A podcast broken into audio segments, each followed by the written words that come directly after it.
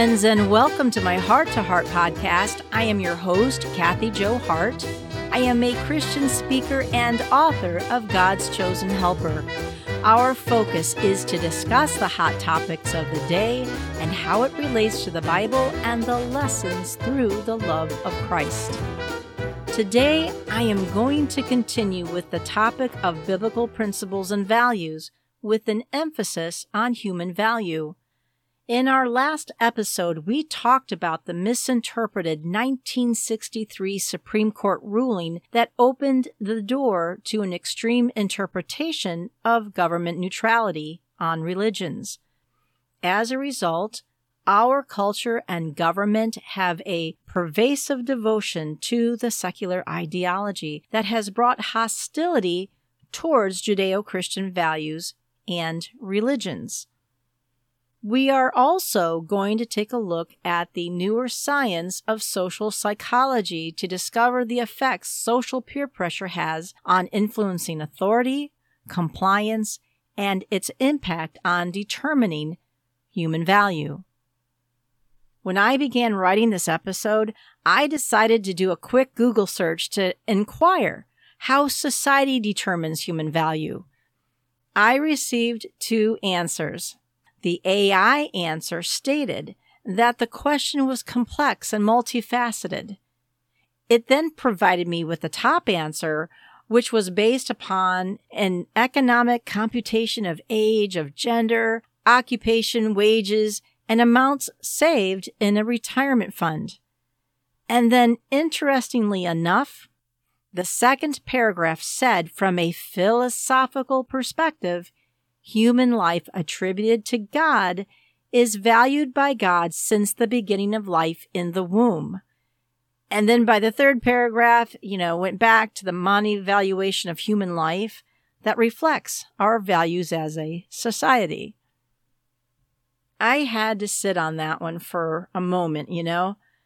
The first thought that came to me was Ecclesiastes, written by King Solomon, who was one of the wealthiest and wisest men in all of history. It is actually one of my favorite books in the Old Testament because here's a guy who had it all. He had wealth and love and power, and yet he was never satisfied. He contemplated the value of life and basically said that pleasures, work, wisdom, and money, all of it was meaningless. In Ecclesiastes chapter 5, verse 10, it says, Whoever loves money never has money enough. Whoever loves wealth is never satisfied with his income. This too is meaningless. So if our society determines human value is based on money, then as King Solomon said, that value is meaningless. When you die, anything of monetary value will be left to someone who didn't earn it, or even maybe someone who didn't deserve it, right? What was King Solomon's conclusion? Human value is meaningless without God. In chapter 12, verse 13 and 14, now all has been heard. Here is the conclusion of the matter. Fear God and keep his commandments, for this is the whole duty of man. For God will bring every deed into judgment, including every hidden thing, whether it is good or evil. Then how does God view life? Man, woman, and child, born and unborn, are a gift from God. Every life has intrinsic value from the womb to the grave. God doesn't display favoritism. He loves all of us. And this is how we are supposed to see one another through the eyes of God. As it says in Galatians chapter 3 verse 28, there is neither Jew nor Gentile, neither slave nor free, male nor female, for you are all one in Jesus Christ. Then what are the Christian principles that atheists and secularists want to eliminate? To have Christian values in a non sectarian way means values are supposed to represent the best of humanity, like love and joy, patience, kindness, gentleness, honesty, respect, self control, gratitude, and peace. And then you add commandments 6 through 10. You shall not murder. You shall not commit adultery. You shall not steal. You shall not give false testimony against your neighbor. You shall not covet your neighbor's house. Who wouldn't want these as values? These are values we should all strive to achieve. Instead, we have values that are antithetical to what is best for humanity, such as anger, rudeness, selfishness, hate, greed, violence, intolerance, lying, stealing, murder, and moral depravity. For the secular culture, value isn't in human life. There is more value in the elimination of consequences that devalue human life. Should the value of life then be determined by other factors such as quality or usefulness? If so, then the value of life is nothing more than a commodity. The answer is that without Christian principles and values, a secular society has an inability to define the value of life without being in total conflict. If consensus of human reasoning is used to determine human value, then what would prevent the majority to commit genocide in the promotion of the common good? Isn't this what happened in the Holocaust? Prior to World War II, the field of social psychology was more philosophical, but with the casualties of war, there were growing demands to learn more about PTSD and other mental health issues associated with war. The government provided federally funded programs to learn more about personalities, about interpersonal relationships, and group behavior many social experiments were conducted after World War II. What we have seen as a result are experiments designed to use real time learning environments to test new theories. We have seen these types of experimental theories used in public schools since the Department of Education was founded in 1978 we have also seen the devastating effects of these unproven theories, such as eliminating vocational education in the public schools, leave no child behind, new math, common core math, zero tolerance policies, etc. Every five years, new experiments replace failed theories. As Thomas Sowell said, you have people making decisions for which they pay no price when they are wrong, no matter how high the price other people pay. Let me say this again. You have people making decisions for which they pay no price when they are wrong, no matter how high the price other people pay. This means zero accountability for those who make decisions that hurt others. The education system sees its students as a commodity, and without values and principles guiding the authorities, then the price becomes too high. We are currently seeing this with gender theory in the public school system and sports. None of these programs have been tested prior to entering the school system. As we are witnessing the consequences of these failed experiments, schools are facing crisis after crisis at the expense of education and at the expense of the physical and emotional health of the child, and at the expense of the parent child bond. One of the earliest experiments were the Nuremberg trials. The overwhelming question for psychologists was how to hold those accountable who carried out the atrocities of the Holocaust. How can one be held responsible if they were simply, as the German prisoner said, just following orders?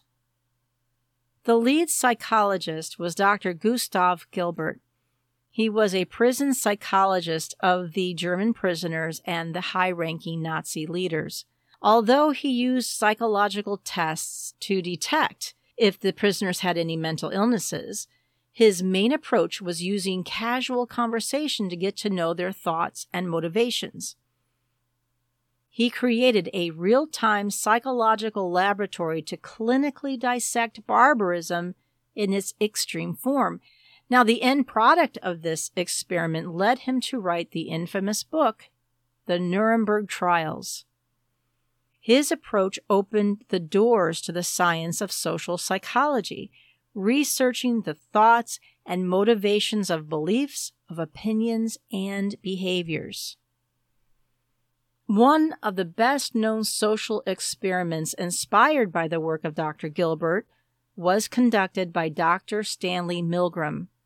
His experiment focused on the study of obedience, and he used the same premise that the German soldiers and the Nazi leaders used during the Nuremberg trials of should they be held equally accountable for the Holocaust deaths if they were just simply following orders. His experiment was known as the shock experiment.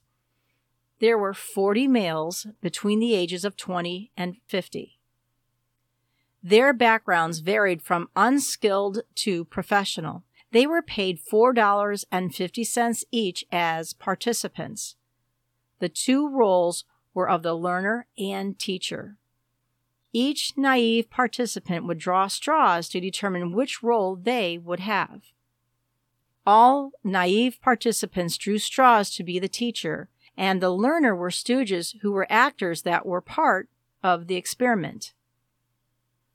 The learner was hooked up to electrodes in one room, and the teacher and researcher went into another room that had an electric shock generator.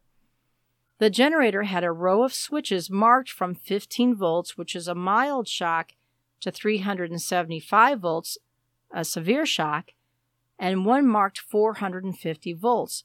This high voltage was the danger zone and was considered extremely severe. The teacher believed the shocks were real, but in reality, the learner was an actor pretending to be shocked. The goal of the experiment was to see how far people would go in obeying an instruction if it involved hurting another person. Both learner and teacher met each other before the start of the experiment. The learner was then strapped to a chair. The learner was provided a list of word pairs, and the teacher would test him by naming a word and the learner would try to recall the pair from a list of four possible choices. When the learner said the wrong answer, the teacher was told to administer an electric shock. Each time, the shock level would increase. The teacher could not see the learner during the test. He could only hear his cries of pain. The learner mostly gave wrong answers.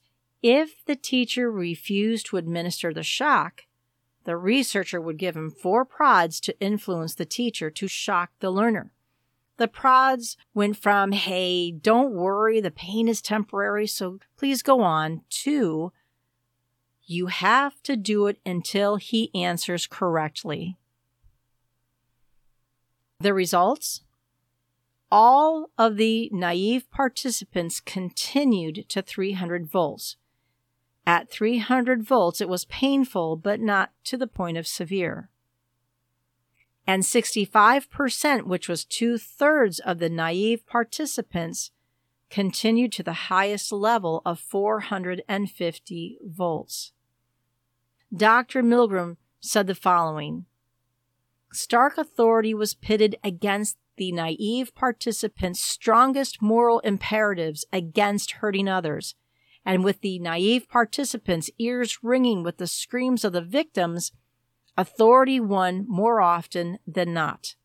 The extreme willingness of adults to go to almost any lengths on the command of an authority constitutes the chief finding of the study. The shock experiment then used different locations and different authoritative figures in further tests. The basic conclusions were similar, with the exception of two findings. If the teacher knew they would be held responsible for their own actions, the test showed they would not administer the shocks. If the teacher ordered an assistant to push the shock buttons, the results were 95% used the highest level of 450 volts. Just think about that. Those who were held responsible for their actions would not administer the shocks at all. But more surprising and disturbing was that if they had someone else push the buttons, 95% used the highest voltage available. Even the screams of pain did nothing to stop it. Wow. Another social experiment was conducted by Solomon Asch in 1951 called the Conformity Experiment. Now, this experiment was to see the extent of social peer pressure from a majority group and how it affects a person to conform. He conducted a line vision test with 12 groups of eight participants each. Seven participants were stooges, and one was a naive participant.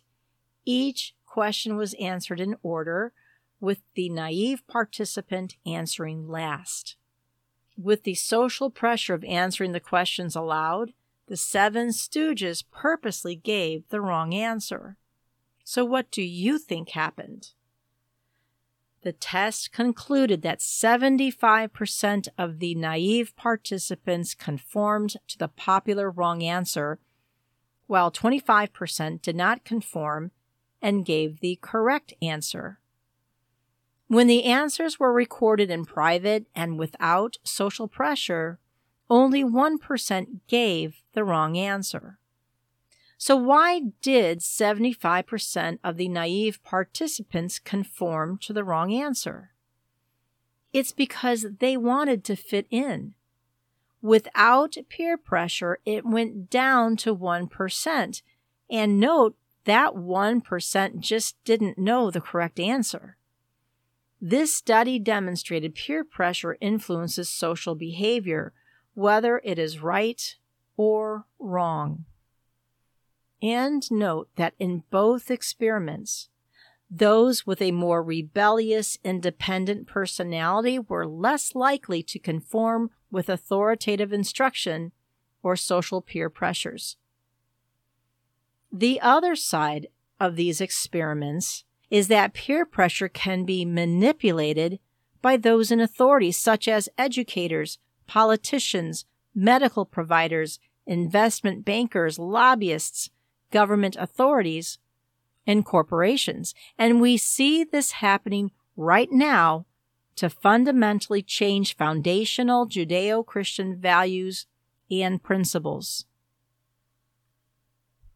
It is also through the use of peer pressure we have seen mounting evidence that it is being used to change the perception of how we value life by declaring who has more value and who has less value. If cultural ideologies can manipulate data, change the meaning of words, change the perceptions of truth and reality, those in authority can easily convince good intentioned people to do unimaginable atrocities, all in the name of the greater good of humanity. You know, like the greater good at mandated lockdowns, forced vaccinations, and masking, all of which quickly lost their effectiveness. These types of peer pressure manipulations worked for Hitler, and we are witnessing it now with the manipulated escalations of group identity divisions within our country. As discussed in previous podcasts, these manipulations are being used to destroy the institutions that have provided our freedoms and liberties since 1776. One of the greatest freedoms being targeted right now is the freedom of religion. If you don't believe me, listen to the hateful rhetoric against Christianity. If you are a Christian, you are labeled an extremist a bigot, and every single phobic related word you can think of. You are labeled. And what do identity labels do? Identity labels are designed to do two things. One, to devalue a group of people as a whole, and two, to tell others how they are to be treated. It is designed to be dehumanizing, to coerce silence and compliance. And how did we get here? We got rid of God in schools, in society, and in government. This established the basis for secular humanism, a belief that people can solve problems based upon the intellect and experience of the individual. It is through science and reason combined with the baseline belief that human nature is inherently good, that man can create his own moral code without Judeo Christian principles and values. But can they really? Not according to social science. When there is not an authority higher than man, then principles and values are based on consensus of collective human reasoning. The value of humanity would be based on intellectual interpretations of data, constantly correcting or changing moral imperatives, rules, and values. There would be no moral law as it would be seen as self defeating. And this is why we have petulant childlike behaviors with massive meltdowns over pronouns and missed french fries in a fast food order. Collective human reasoning is easily manipulated because people around us shape our thoughts, our feelings, our moods, attitudes, and perceptions. It affects our emotional health and well being. It affects the choices we make and the actions we take. The biggest downfall is in the assumptions that people believe they have good intuition skills. But this isn't a skill set based on science, but a false sense of assumptions through an egocentric lens. People overestimate how much others share their beliefs, their opinions, their values, and behaviors. And this is why people become intolerant of anyone who differs from their opinions. You don't believe in the same things. You just insulted their intelligence literally. Here is a social experiment conducted in 1977 that proves human values are based upon a false consensus of the self called the false consensus effect. Lee Ross, a social psychology professor at Stanford University, conducted an experiment that focused on how people can incorrectly conclude that others think the same way they do by forming a false consensus about the beliefs and preferences of others. Participants were provided with hypothetical situations and choices in which a conflict occurred. They were provided with two alternative ways of responding to the situation. And they were asked to do three things. One, guess which option other people would choose. Two, say which option they themselves would choose. And three, describe the attributes of the person who made the opposite choice. The results? The study showed that most of the participants believed that other people would do the same as them, regardless of which of the two responses they actually chose themselves. This phenomenon is referred to as the false consensus effect, where an individual thinks that other people think the same way when they may not. The second observation is that when participants were asked to describe the attributes of the people who would likely make an opposing choice from their own, they made bold and negative predictions about the personalities of those who did not share their choice. And this is why there are massive divisions amongst identity groups. If you do not agree with their ideology and perceptions, you are called names and bullied. It doesn't have anything to do with right or wrong. It is the automatic disqualification of a person's value if you do not share their intellectual beliefs. And they will try to destroy anything or anyone who goes against them because truth is connected to their self idolization of their own intellect. It is not based on truth or fact or right or wrong. It is a personal attack against them. And this is why human value debates are unwinnable. In 2 Corinthians chapter 10 verse 12, it says, We do not dare to classify or compare ourselves with some who commend themselves. When they measure themselves by themselves and compare themselves with themselves, they are not wise. And this is why secular principles and values based on a measurement of themselves by themselves is the worst way to govern a free and civilized society. It simply does not work. And I pose this question to you. If we know culture can be easily influenced by social peer pressure, then why are Christians silent? Think about that. If we know culture can be easily influenced by social peer pressure, then why are Christians silent? We need to be vocal in our Christian faith and in our praise of God. Silence is not a virtue. Silence is exactly what the enemy wants. In 2 Timothy chapter 1 verse 7 it says, for God did not give us a spirit of timidity, but a spirit of power, of love, and of self discipline. As Christians, we are never to be ashamed or intimidated in sharing our joy and love of the Lord. It is our responsibility to share the Word of God to as many people as possible standing firm on Christian principles and values. As it says in Proverbs chapter 3 verses 5 to 7, trust in the Lord with all your heart and do not lean on your own understanding.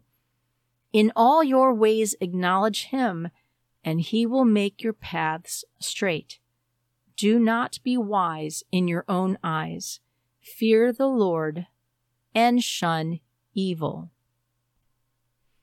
just know we are in a spiritual battle and we need to be prepared to fight against evil that is trying to destroy our freedoms and liberties. People of faith in our churches and places of worship will be the target of anger and hate by those who will try to use force to intimidate us into compliance. Remember, hate is evil, period. Satan is using every device of depravity to divide us. And as Christians, we must be united by standing firm on the Word of God. We cannot be afraid of evil. In Romans chapter 12, verses 9 to 12, it says, Love must be sincere. Hate what is evil Cling to what is good. Be devoted to one another in brotherly love. Honor one another above yourselves. Never be lacking in zeal, but keep your spiritual fervor serving the Lord. Be joyful in hope, patient in affliction, faithful in prayer. Above all else, religious or secular, we should all agree with a golden rule found in Matthew chapter 7 verse 12. In everything, do to others what you would have them do to you. This is the duty of humanity. You see, God doesn't conform to peer pressure, and neither should we. In Jesus' name, amen.